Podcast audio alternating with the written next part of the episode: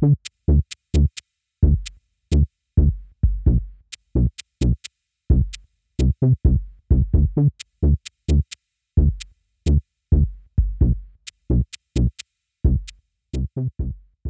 dear listeners. I'm Ray, one of the many voices behind Voices at Play.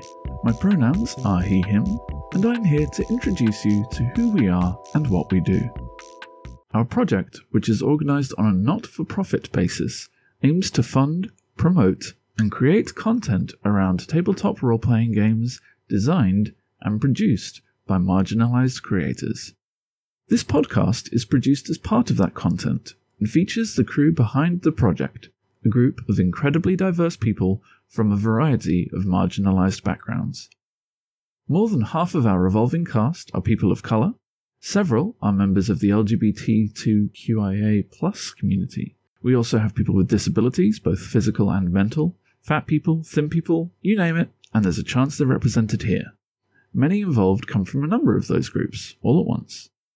As you may have realised, representation is at the core of what we do.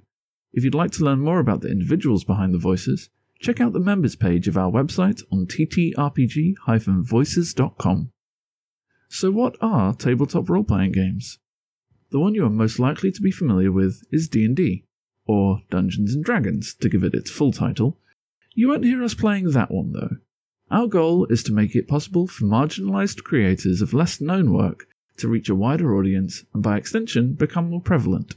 Tabletop role playing games are a form of collaborative narrative fiction governed by a specific set of rules.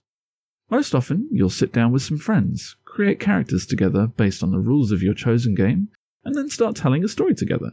It's that simple. This might be in the form of a pre written adventure or scenario, with plot hooks and goals to accomplish. It might simply be something that someone or everyone at the table comes up with on the fly.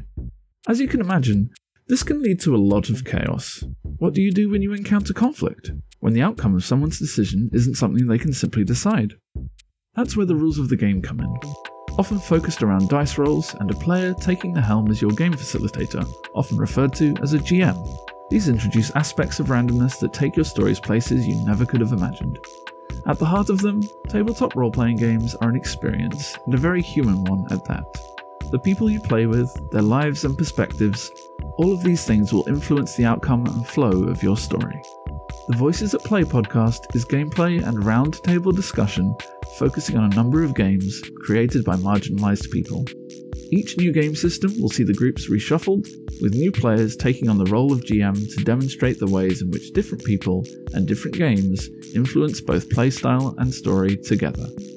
So that's us. That's what we're here to do and I hope that sounds interesting to you.